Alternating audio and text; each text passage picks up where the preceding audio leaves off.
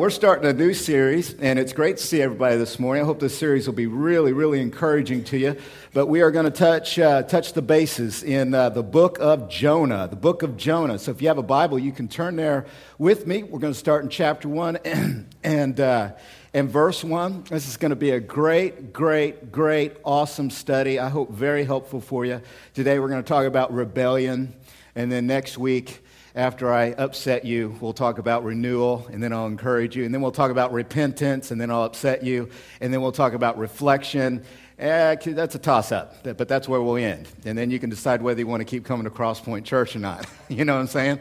But, uh, anyways, but yeah, we're going to be uh, in the book of Jonah and the uh, weapon of mass dis- instruction, the Bible. And I'm really looking forward to it. So let me pray, and then we'll get started. Lord, we thank you, and we do. We humble ourselves. There's nothing that we have, nothing that we could wear, nothing that we could bring. There's no amount of money or prestige or popularity or any kind of religious works that we could bring to you, and it would be enough uh, to qualify to be in your presence of holiness and perfection. And so we just want to stop right now. We thank you for your son, Jesus.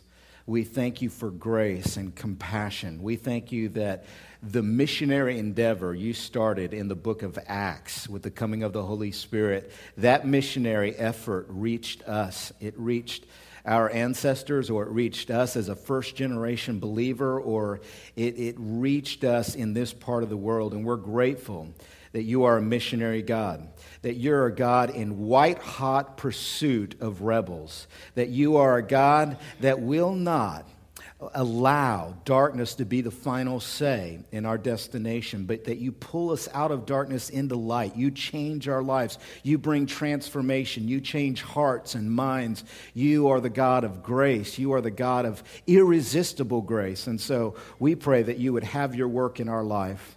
And God, help me to get out of the way. Help me to be merely a vessel by which you speak in and through. And may your word, may it wrap me, may it wrap this church, may it wrap each family in truth and in love and in righteousness and in Christ centeredness. And God, we give you this series of Jonah. This is a powerful story. It's a, it's a sensational story of dramatic encounters and dramatic rebellion and dramatic renewal and repentance. And so, Lord, I pray that that, that whole process.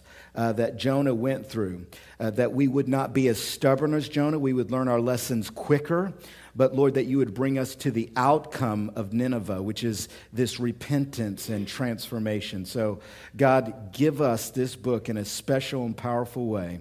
I pray in Jesus' name. Amen. Amen. All right, well, we are in Jonah. And we're going to be in chapter 1, chapter 1 and verse 1. And this morning, what I want to talk to you about, and what this chapter is talking about, is it's talking about rebellion all right? Rebellion. It's, it's, it is a case study in rebellion. Everybody knows the story of Jonah. Jonah is the guy that runs far from God. he's the guy that goes in the opposite direction. And that's what rebellion is. Now, understand that there are some types of rebellions that we talk about that are kind of inspiring or good. Like we rebelled against the British Empire. Right on, right on, right on. Yeah, you know what I mean? Or there's rebellions against bad things. Well, I'm going to rebel against this government or, or whatever. There's good rebellions, but make no mistake about it. What we're talking about is the bad kind of rebellion. We're talking about rebellion defined as God tells me to do one thing, and not only do I sit down and not do it, but I get up and go in the opposite direction of what God is telling me to do. Now, I want you to know something. This is, this is so important. Jesus came into the world to save rebels. Amen? Rebellion and human failure is never final as long as the grace of God is operational. And many of us, we're rebelling in different ways, maybe about something in particular. God's telling us something very specific that we're running from. Or maybe we're just not believers. And that's, there's a chance some of you, you're not believers. You're not a Christian. You're rebelling against the gospel of Jesus. No matter what, This book is about how God pursues rebels. In fact, I debated on how I would title this sermon. I was thinking, well, what would be a good title for today's sermon? And I was like, Bad Boys and the God Who Loves Them. Uh, rebels and the God who loves them. But no matter how you put it, what this chapter is about and what this book is about is that God's business. Listen, not like a it's not like a sideline thing for God. It's not like, oh, I'll get to that if I like the sin, the central thing that God is doing is pursuing rebels and changing rebels. So there's hope. Even if you're stubborn and stiff-necked today, you got hope today. Amen. And that's what we're talking about. Now, what I want to talk about with rebellion is I want to talk about very specific lies. What Jonah 1 tells us is very specific lies. Everybody say lies very specific lies that lead us to rebel against God. And I want to expose the lies that cause me and you uh, on any given day to walk away and to run from God. And Jonah chapter 1 exposes these lies. So we're going to talk about the heart of rebellion or the lies of rebellion. And then I'll follow that up by talking about the heart of God. So I think I'm going to talk, depending upon time, everybody say time. If I have enough time, I might give you five lies. But if I don't have enough time, I'll give you four lies. But they'll all come from Jonah chapter 1. I'm extracting these lies from the text of Jonah chapter 1. I'm not making these up. I am too dumb to make up stuff, loved ones. I am not creative. I am totally dependent upon a text. I'm like, God, tell me what to say because I do not know what to say. Because it's like tumbleweed in this brain. You know what I'm saying? So I'm extracting these lies from Jonah chapter 1. So, Jonah chapter 1, verse 1, let's just jump into it. Let's read the first few verses. Our goal is to get through all of chapter 1. Right on, right on, right on. All right, verse 1. Now the word of the Lord came to Jonah, the son of Amittai, saying, Arise, go to Nineveh, that great city, and call out against it, for their evil has come, upon, come up before me. But Jonah rose to flee to Tarshish from the presence of the Lord. He went down to Joppa and found a ship going to Tarshish. So he, so he paid the fare, went on board to go with them to Tarshish away from the presence of the Lord. Now, I want to just give you, I don't have to put up a map on this screen to tell you the difference between Tarshish and between Nineveh. Here's where Nineveh, you want to know where Nineveh was? Nineveh was northern Iraq. Everybody say Iraq. We know all about Iraq. We got soldiers coming. God bless them. They went over there not to save those people, but kill them because the government bears the sword. Amen. But Christians, we're missionaries. Jonah was sent to go to Iraq. God said, I want you to go to Iraq and save the Iraqis. I want you to go there. And guess what he does? He goes in the very opposite direction. He goes down to Joppa, which is around Tel Aviv, modern day Tel Aviv. And, and Joppa was this big seaport. He gets on the boat and he goes off into the Mediterranean Sea. And there's a huge, everybody say huge, huge debate about where is Tarshish. The best scholars and most of most scholars have a consensus. Now, not everybody's agreed upon this. Most people think that Tarshish is Spain. Now, I don't have to, do I have to put up a map to show you the difference between Iraq and Spain? I don't have to, I don't have to put up a, Iraq is all the way over here. And Jonah said, Not only am I not going to go there, because listen, Rebellion is never static. We're either moving away from God or moving to God. You are never, it's not like you can say, you know what, I'm just going to stay right here spiritually, and then I won't rebel, but I won't move forward, but this is good for me. Like, that's not the way. It's, we are dynamic, fluid folks. We got hearts and blood, and we're just dynamic. You are so dynamic. And Jonah not only sits down, he says, I'm going to go as far away, Spain, as possible and that's what rebellion is. Now, the first lie. What? How is it that Jonah could rebel against the what lie deceived his heart? Number 1. The number one lie that Jonah teaches us is that only irreligious people rebel against God. That's a lie. Jonah is not irreligious.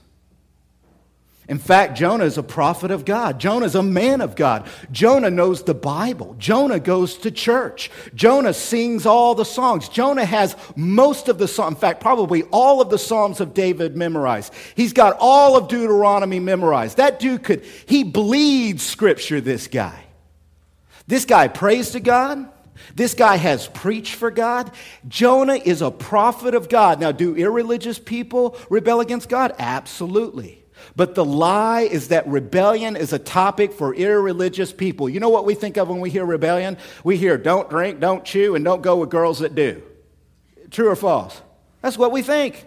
We think, we think of those wicked people in Las Vegas with their pornography and fornication. You know what I mean? That's what we think when we hear rebellion. Jonah teaches us that rebellion is not just about irreligious people. Rebellion is very much about religious, spiritual people, people who know God. Now, let me give you some context. Here we go. You ready for some scripture? I'm going to give you so much scripture, I'm going to put some of it on the board. All right, Brad, you ready to go, baby? All right, let's do this. All right, I'm going to give you context. Who is Jonah? Let me show you how religious Jonah is. We find Jonah in the book of Second Kings. Now, before I go to the verse, I want to go to Second Kings chapter 13. Brad, you got that slide up? All right, there it is, baby. My goal in using verses on the screen is never to look back because that's just unprofessional and it doesn't work with the tie. Okay. Second Kings chapter 13, starting in verse 3. Ah, oh, see, I did it. Yeah, okay, 3 through 5. All right, I'll never look back again. Second Kings chapter 13, verse 3. Here's why I'm going to read this because Jonah was a prophet during Jeroboam II's reign. Jeroboam II's grandfather a lot of stuff happened. So let me start with the context of Jeroboam's grandfather, who was a king, all right? And, uh, and I'll move to Jonah's uh, historical context. But 2 Kings chapter 13, verse 3, it says this And the anger of the Lord was kindled against Israel, and he gave them continually into the hand of Hazael, king of Syria, into the hand of Ben Hadad, the son of Hazael. Then Jehoahaz sought the favor of the Lord, and the Lord listened to him, for he saw the oppression of Israel, how the king of Syria oppressed them. Therefore, the Lord gave Israel a savior so that they escaped from the hands of the Syrians, and the people of Israel lived in their homes as formerly. Now, what this is saying is, is that Jeroboam's granddaddy was sinful, the people of Israel were sinful. God is allowing the enemies to take over these sinful people, these Israelites, but then they call out to God, and God, in grace and compassion, what does He do? He provides a savior to deliver Israel from their enemies despite the fact that they are evil. You get that? You follow me? All right. Now, go. Go, go to chapter 13, verse 22. Brad, you got that one, buddy? I'm not looking back, man. All right, chapter 13, verse 23. It says this But the Lord was gracious to them. Everybody say gracious. And had compassion on them. And he turned toward them because of his covenant with Abraham, Isaac, Jacob, and would not destroy them, nor has he cast them from his presence until now. Not only has God provided a Savior for the evil Israelites, but God has had compassion on them. God has been gracious to them, despite themselves. God has been good to them. And so now we come to the grandson and Jeroboam, who was the king who ruled during the time of Jonah. We're going to chapter 14 and starting in verse 23. All right, starting in verse 23, it says this In the 15th year of Amaziah, the son of Joash, the king of Judah, Jeroboam, the son of Joash, king of Israel, began to reign in Samaria, and he reigned 41 years. Watch this. Is Jeroboam good or evil? He's evil.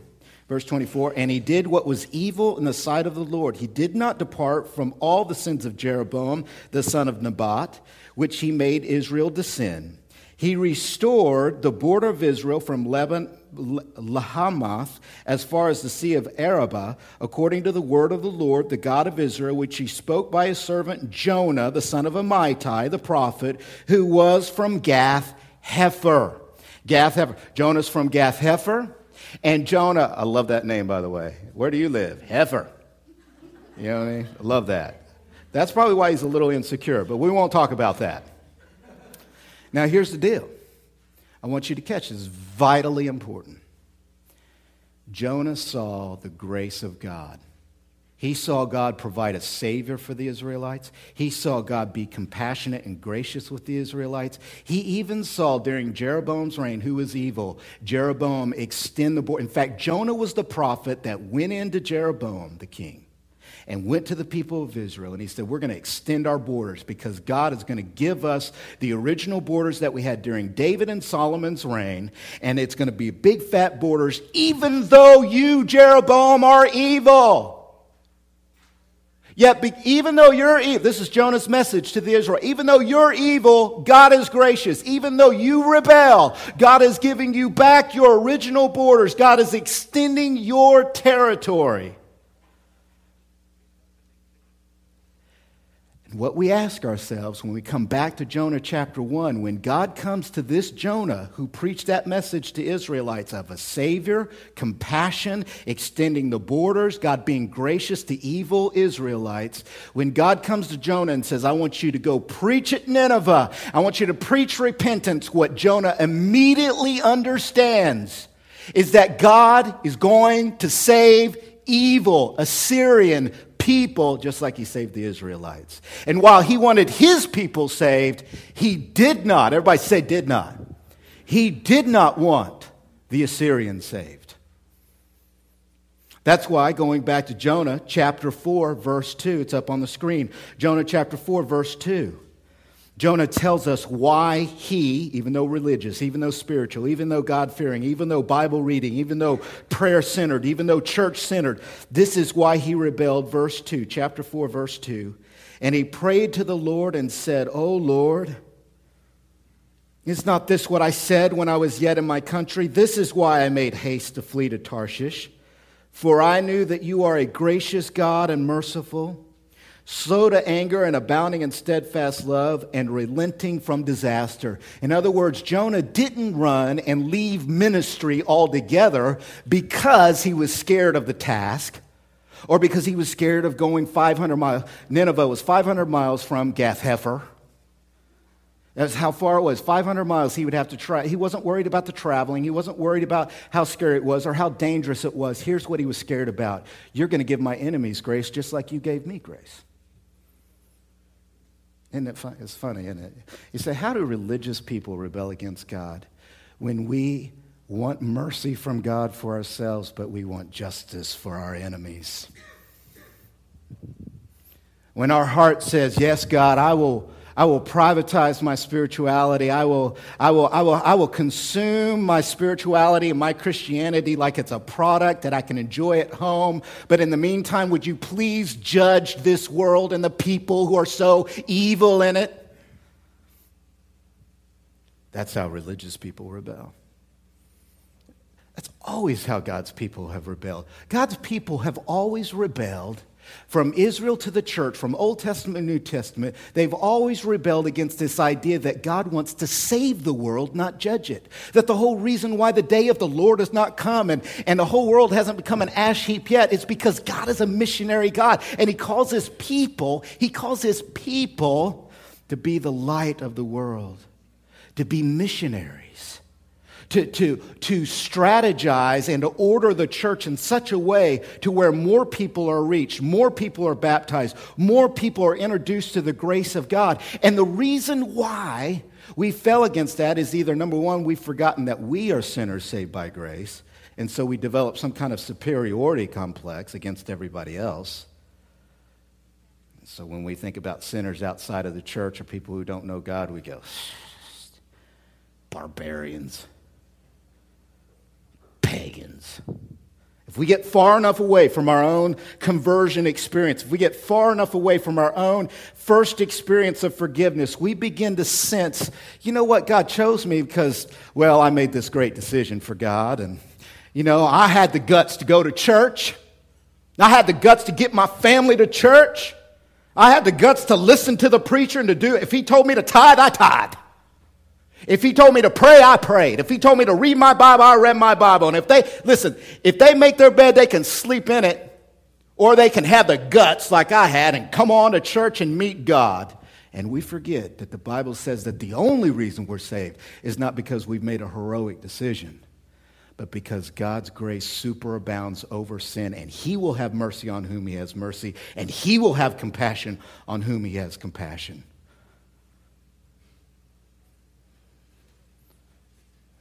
Jonah knew. That, see, that's, that's how we rebel. Maybe we don't, maybe we don't uh, cuss most of the time.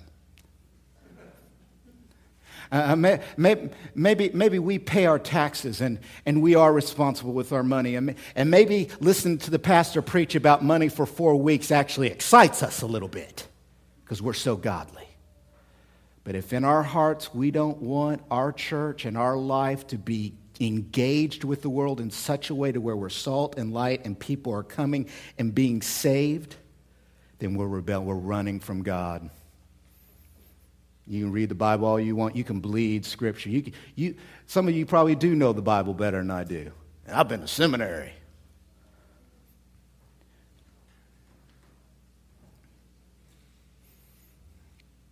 If if we want the church, if we define the church and our experience with God as something that's about our comfort and our convenience, we're rebelling against God. If we, if we say, you know, I'm glad this is a small church, I, I'm glad that we're small, we're not one of those big old churches, because then I can know everybody, and then, and then, and then people will know me, and then, and then maybe, maybe I'll feel better about myself. I'll be more comfortable in that situation. We're rebelling. There's too many people in a five mile radius right around us who are, who are going to die and go to hell and miss out on God, whereas you have received the grace of God. You've received forgiveness from God, and you're not really that interested in praying or whatever. And it happens to me too, loved ones. It's easier to not be on mission. It's way, way easier to turn inward and to say, you know, I want mercy for myself, and meanwhile, I'll sit here and wait for the second coming because I can't wait to see this world get judged. I can't wait for those atheists to really figure out there is a God. I can't wait for those agnostic, those indecisive agnostics to finally realize that there really is a holy God. I'm just going to wait here. And I can't, I hope Jesus comes back now. Lord Jesus, come. I love those verses of the other minor prophets where it says, I'll join God and judge the nations. That's right. I'm going to ride that white horse with Jesus. He's all tatted up with King of Kings, Lord of Lords on his thigh. He bears a sword. He's coming back. I'm going to rise up and meet him and come down with him, and boom, together, me and Jesus. And I, have got my nations picked out, by the way. See that? I'm rebelling. I'm rebelling. I'm also rebelling as a religious, spiritual person, a person who's met Jesus when I can't forgive, and I can't even do something basic like forgive my enemies. I'm running. If I can't forgive my enemies, despite the fact that I've been forgiven, then I'm running. Jesus said, To whom much has been given, much is expected in the area of forgiveness. But listen, church, The church mission is not community, but the community of the church exists for mission. Our whole reason for existence is not our comfort, not our convenience. We don't tithe so that then we can come to the pastor and say, Well, now that I've tithe, I, I, get some benefits from that, right? It's like a club. It's like working out at an exercise place or, or a country club. If I tithe, then, then it's going to be all about me. No, no, no. You tithe so that more people can be reached with the gospel. It's not about convenience, it's not about com- comfort. It's about people coming to Jesus and being taught what he commanded them and them getting baptized and them getting saved. It's about being a light of the world, shining city on a hill. Listen to Matthew. Let me read some verses to you. They'll be up on the screen. Matthew chapter 28, verses 18 and following. Jonah forgot the Great Commission, which started with Abraham. Abraham, I'm going to through you, you will be a blessing to all the families of the earth. And here's Jesus with the Great Commission again. Verse Matthew 28, verse 18 and following. And Jesus came and said to them, All authority in heaven and on earth has been given to me. Go therefore and make disciples of all nations, baptizing them in the name of the Father and of the Son and of the Holy Spirit, teaching them to observe all I have commanded you. And behold, I am with you always to the end of the age. Go suffer. Go make that long trip to Nineveh. Go through the desert. Go through danger. Go through discomfort. Go to people you don't even like, people you wouldn't normally hang out with. Go to people. Go to the uncomfortable places because Jesus humbled himself and came to the uncomfortable place of earth. By the way, would you rather stay in heaven or be on earth? I'm, I'm, I'm voting for heaven. Amen? Jesus said, Jesus had robes of glory. He had angels who were praising him 24 7. He was getting, he was getting heavenly cocktails anytime he wanted. He had perfect service. His food was brought to him on time. And what did he do? He made himself uncomfortable. He humbled himself. He was thoughtfully engaged in mission. He came to the earth to save sinners, to save rebels, because there are bad boys and there is the God who loves them. Luke chapter 24. This will be up on the screen. Luke chapter 24, verse 46. And Jesus said to them, Thus it was written that the Christ should suffer and on the third day rise from the dead, and that repentance and forgiveness of sins should be proclaimed in his name to all the nations, beginning from Jerusalem. You are witnesses of these things. And behold, I am sending the promise of my Father upon you. But stay in the city until you are clothed in pow- with power from on high. Speaking of that, go to Acts chapter 1, verse 8. But you will receive power when the Holy Spirit has come upon you, and you will be my witnesses in Jerusalem and in all Judea and Samaria and to the end of the earth. And do you know how many Jonahs there are in American churches right now that are running from that? They think that being filled with the Holy Spirit's about their head spinning around and rolling around in the aisle. They think that being filled with the Holy Spirit is getting some prosperity or extending their borders or feeling better about themselves or some other kind of pop psychology nonsense. Listen, you want to be filled with the Holy Spirit? You want to experience the Holy Spirit? Go be a witness for Jesus and belong to a church community that wants to be a witness for Jesus. That's how you experience the Holy Spirit. Is it easy? No, it's hard. And that's why Jesus told the disciples, listen, they're going to bring you, they're going to bring you in front of the courts, and they're going to arrest you, and they're going, they're going to, but listen, don't worry about it because you're going to be my witnesses, and the Holy Spirit will give you the words in the times that you need it so that you can be my witnesses. I want to be Holy Spirit filled. Man, I'm, I'm practically Pentecostal, but for really good theology. But I'm a Holy Ghost guy. We got to have the Holy Spirit. I got to depend, I got to have a conscious dependence on the Holy Spirit every single day. And I want to experience the Holy Spirit. And you know the greatest times of experience I've ever had in the Holy Spirit? When I'm talking to other people about Jesus. Because I'm half scared out of my mind. And do you know churches that I've seen where there's less conflict and more movement, where there's, there's less like, you know, this doesn't, I don't like this little thing. I don't like this little thing. I, I, you know, the less you hear that stuff and the more you see movement is when churches are, are they're fired up about the mission. And the Holy Spirit's bringing unity and the Holy Spirit's bringing power. That's what all the book of Acts is about. Listen, it is, it is a lie that rebellion is about irreligious people. Rebellion is as much about religious, spiritual, biblical people as anybody else, and it's found in the area of a lack of a heart for mission. And we've got to repent. Listen, I've been hurt. I'm telling you, I've been hurt in the church. I've been just like John. I want to leave. There's been times when I want to just leave ministry. Because frankly, sometimes I like working with pagans more than I do Christians, with the exception of Isaac Downing. He is a phenomenal brother. I'd work with him for the rest of my life. But listen, man, Christians in the church get weird. They don't act normal. They bag on each other all like passive aggressively and snip, but they make it look like they're not snipping. It's weird. And the reason why that happens in churches especially smaller churches, is because there's a mentality, see? And the mentality is, is that the church exists to serve me as opposed to God put me in the church to serve him. There's a big difference. And it's a big different mentality. Jonah's a great man. He's a man of God. And God loves Jonah. But Jonah is being selfish and he's running.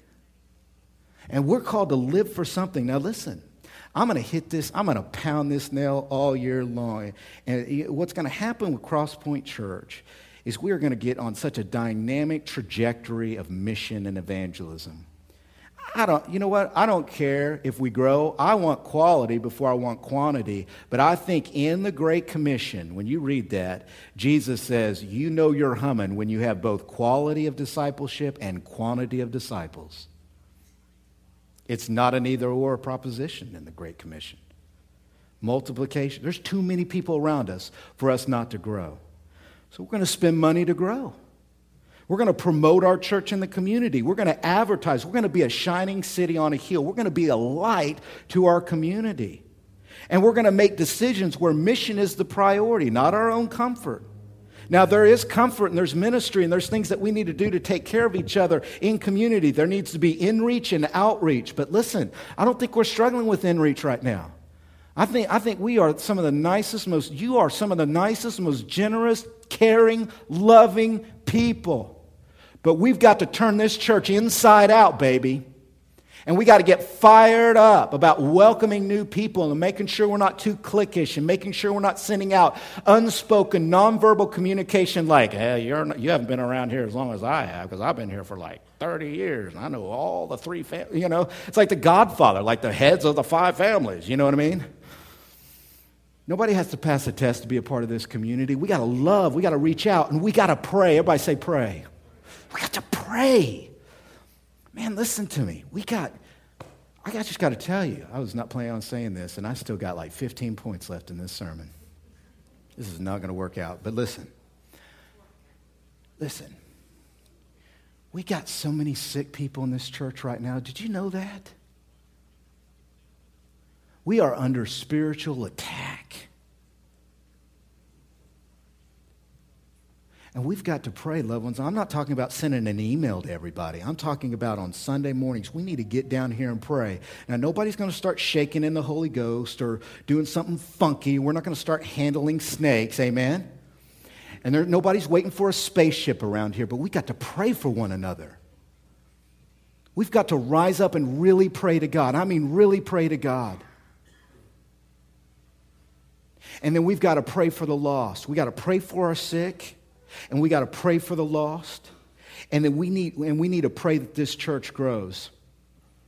Now, that shouldn't be an idol in our life. We're just praying for it. It's the Lord that adds to our number. But we need to pray for spiritual growth and numeric growth. And you read the book of Acts, and I did it at our vision night. I read every verse in that book of Acts. There's like 10 of them where it says, and God multiplied their numbers, or God added to their numbers, or that was definitely a sign of spiritual explosion. But we got to pray for each other. We got to pray for our sick, and we got to pray for the lost, and we got to not settle. If we get to the end of this year and we're still at 121 adults in this site, I mean, if we were a country church, okay, great. Amen. Praise God. We'd have just our few little farmers. We pray, preach the word, and go out and farm. You know what I'm saying? But we're in a community. I love farmers. We got farmers here. I love farmers. But listen, we are in a community. We're surrounded by hundreds of thousands of people.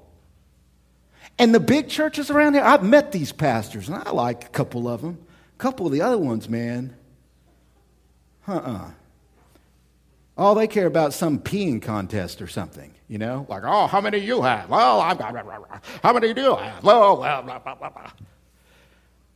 They're fleecing their flocks and everything. They're, every, they're all the stereotypical whatever.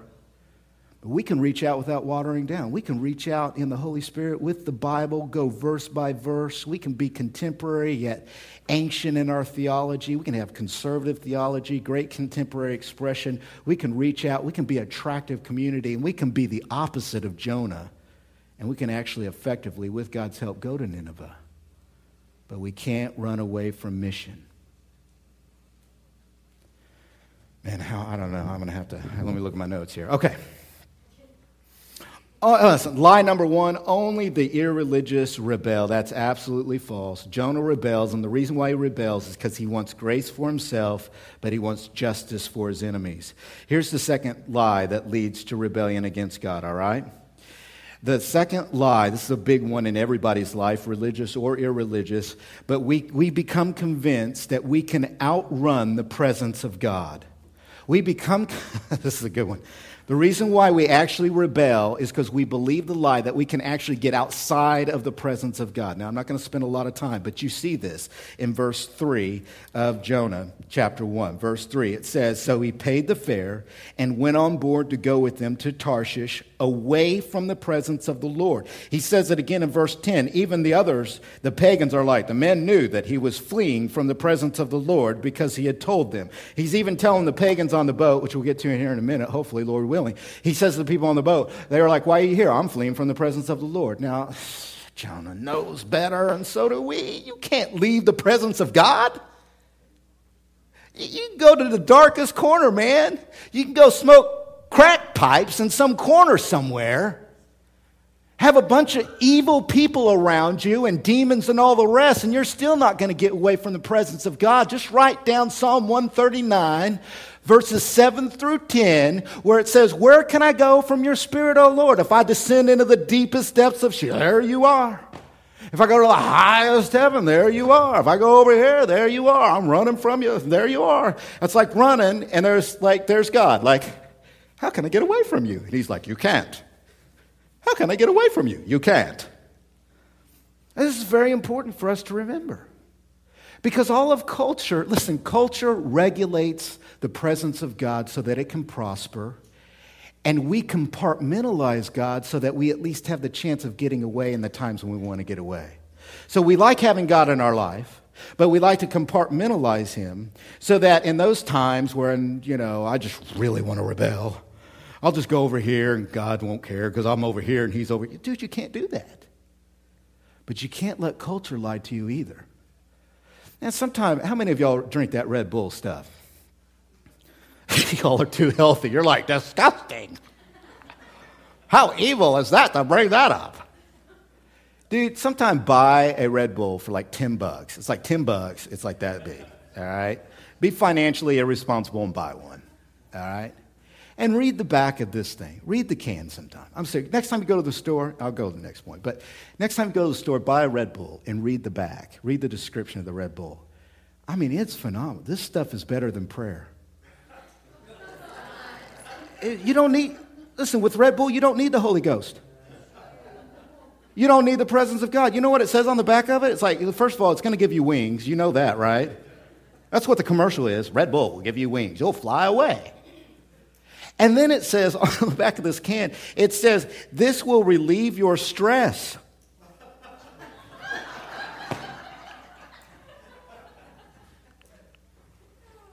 I mean, I need some Red Bull when I preach every Sunday, right? I won't have to pray anymore before I preach. I'll just drink Red Bull. Stress will go away. I'll communicate the Bible perfectly. That's only one little example. Start watch the Super Bowl commercial. How many of y'all are going to watch the Super Bowl today? Amen. Pray. Yeah, we're American. God bless you. God, God-fearing people.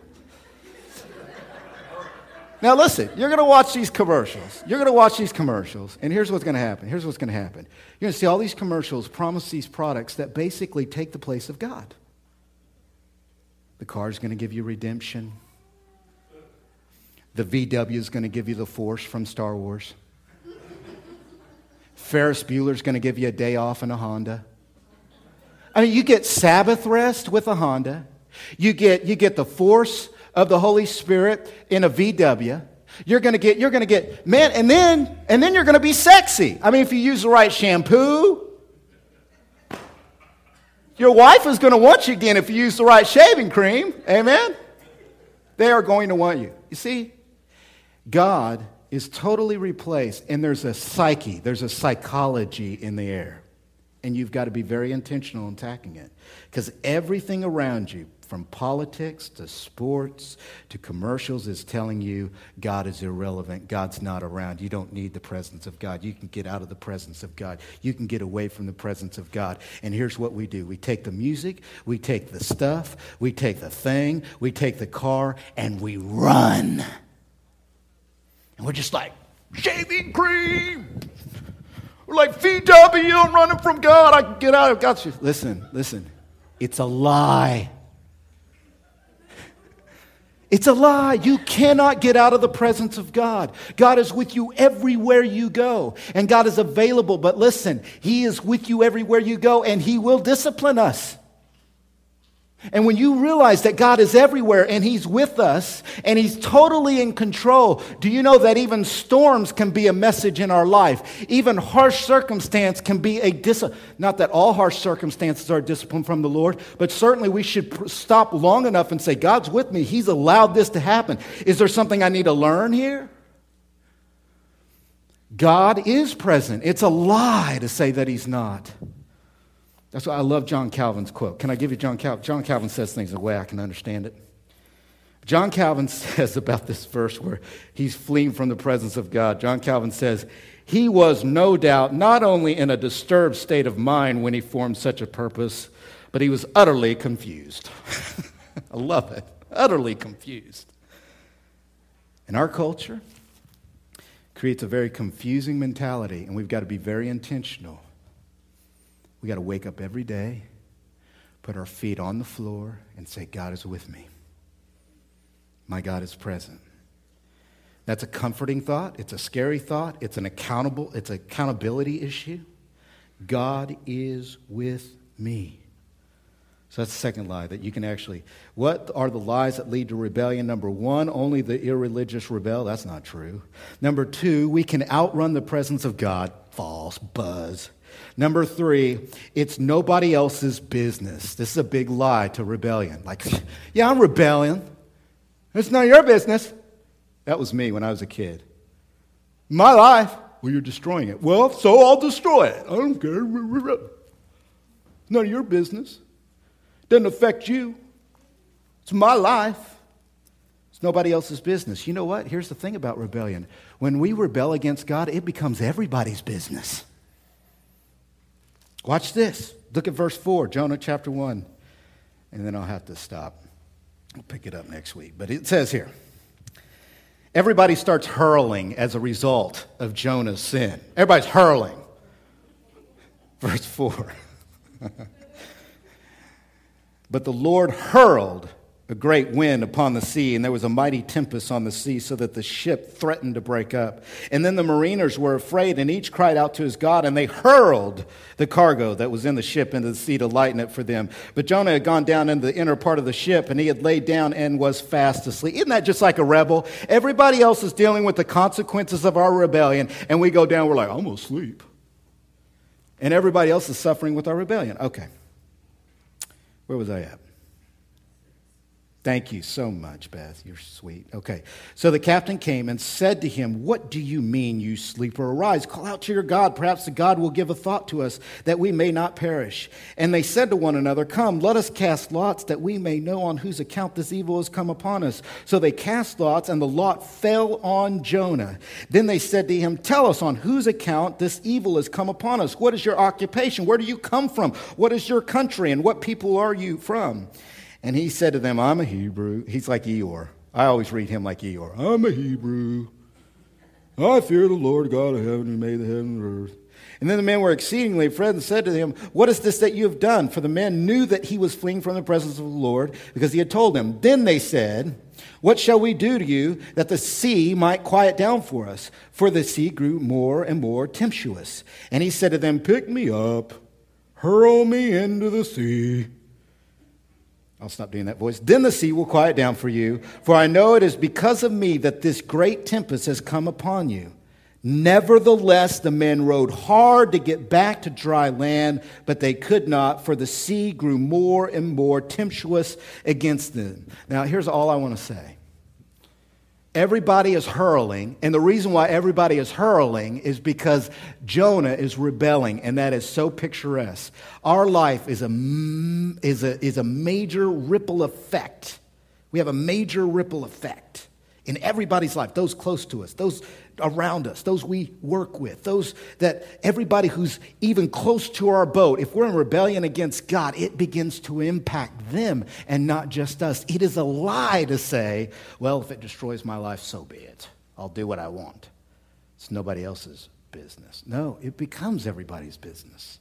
That's the whole ever loving point. And what's sad about this story, and what's the point of the author, is this the pagans look better than Jonah. Do you see the irony?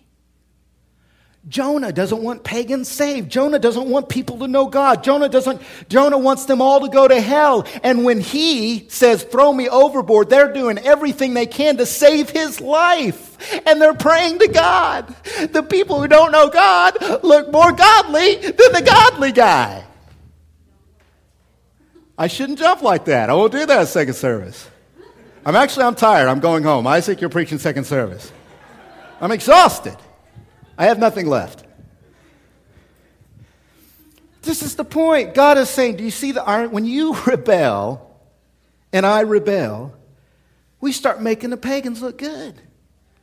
Because they actually have compassion for people and they have mercy for people and they, they want to do what's right. They have a conscience. They're like, I'm searching for God. I want to do what's right with my family. I want to do what's right with this and this. And we're like, well, I know God and trick you. And, and, and Jonah, but then, but then on, a, on a real level, let me just stop here. But on a real level, I'm a kid of an alcoholic. That's why I'm crazy up here. And do you know that when you have addiction or alcoholism or people in your family that, that do things, do you know that no matter how strong a person is, it affects them?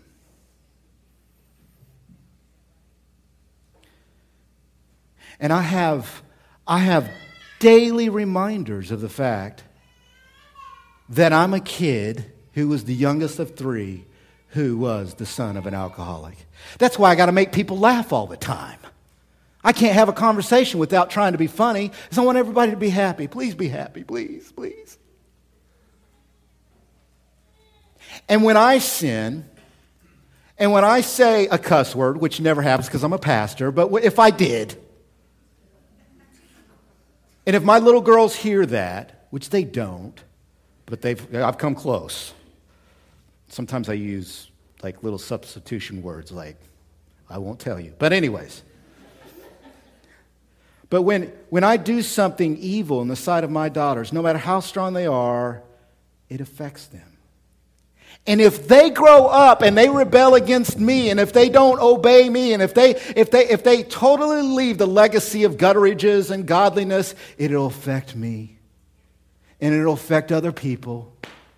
And it'll affect everybody else. Because listen, when we run from God, it's just a ripple effect. And God, See, God tra- chases us. He's in pursuit of us because He doesn't want us to hurt ourselves, number one, but He really doesn't want us to hurt other people. And He wants to actually use us to actually help other people to know God. I've got like 50 more minutes of this sermon, so I'm going to stop there because we need to do a benevolence offering. We need to take that up. We haven't done that in a while. And so I'm going to pick it up there. And uh, I have no idea how I'm going to preach that next week because I got to go to the fish and then the song. But, anyways, We'll figure it out. But listen, if you don't know Jesus, Jesus became Jonah. In fact, Jesus kept comparing himself to Jonah. It's very interesting. Jesus is always talking about, you know, I'll do the sign of Jonah. And Jesus did the storm with the disciples in the boat, just like Jonah, to show them that he's like Jonah. He, in fact, Jonah is a type of Christ, and Christ was happy to account his life as, as, a, as a fulfillment of Jesus. Now, why, why or, or Jonah, why would Jesus compare himself to Jonah, to this selfish prophet, this man of God who's running from God? Why would Jesus associate himself with Jonah? Because Jesus came into the world to associate himself with sinners. He came to become a second Jonah. And whereas Jonah is our story, Jesus is our hope. And Jesus died, and on the third day, he rose again, just like Jesus was in the, the fish. And on the third day, he came out. And what Jesus is saying is that by faith in my name, you can be transformed. By faith in me, I will turn you from a Jonah to a Jesus. I will turn you from a rebel to I will give you my righteousness. I will transform your life. But you got to make that exchange with Jesus so that that happens. Because without Jesus, we're just just going to be Jonah. It doesn't matter. You've got to come to Jesus.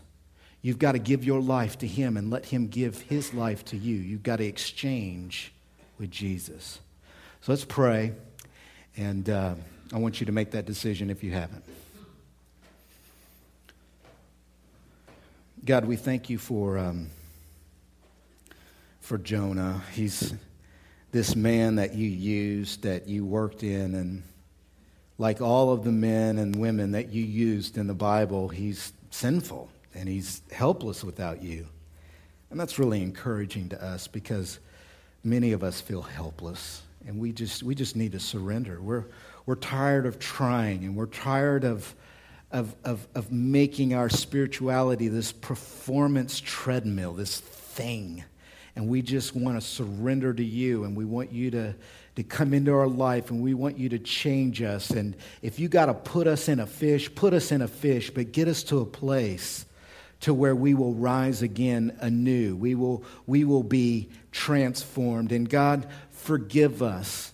First, we pray for those who have sinned against us and it's affected us. Forgive them. But then we ask that you would forgive us and give us grace and love and compassion like you did the Israelites. Extend our borders. Uh, uh, give us the mission and the purpose that you want us to have. Let, help us to live for you. We can't live for you without you. We can't live for you without your power and your grace and your transformation. And if you don't know Jesus, I want you just to take a moment and I want you to pray to him. I literally want you to stop running from God. I want you to lay down the lies, these lies that say that God can't have compassion on rebels. Obviously, He can. The lie that says that you can escape the presence of God, you will never get away from Him. He will hound you for the rest of your life. He will give you quiet emptiness, loud emptiness, until you turn and repent and believe. And you need to cross the line of faith and stop running. So do that and say, Jesus, come into my life. I'm a rebel. I've been running, and I need your love. And I thank you for pursuing me all the way to the cross. Thank you for pursuing me and saving me by dying for me. Thank you for taking my place. And now give me the power of resurrection. Give me new life, Lord Jesus. Now, I'm a preacher. I, I say these words, and, and I've said them a million times, and, and I know that you don't know how to repeat those perfectly, and it's really not a formula or words. It's just about calling out to Christ in the name of Christ with your weakness and sin. So do that now.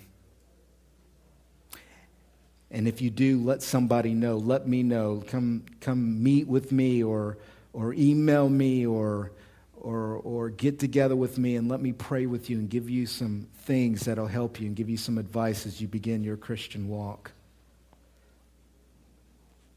Now, for the rest of us, we're going to take up a second offering for a benevolence fund. And this is for our food pantry. 100% of it goes back into our benevolence and our food pantry. None of it goes towards um, salaries or lights or anything. It all goes back into the community in one form or another. And so we're going to pass that. And if you feel called to give to that, then do that. Um, obviously, the most important thing we do as a church is proclaim the gospel to people who are lost. But sometimes people don't care about what we know until they know that we care. We got to bless our community, not just with word, but deed. And Jesus didn't heal everybody, but he healed some. And Jesus didn't feed everybody, but he fed quite a bit. And, and then he would preach. And so obviously the preaching is the most important thing, but we need to be a blessing to our community. We can't always be taking from our community, taking people and resources, and we got to give back. So that's what this offering is all about. God bless this offering and help us to worship you. I call the ushers forward. Amen.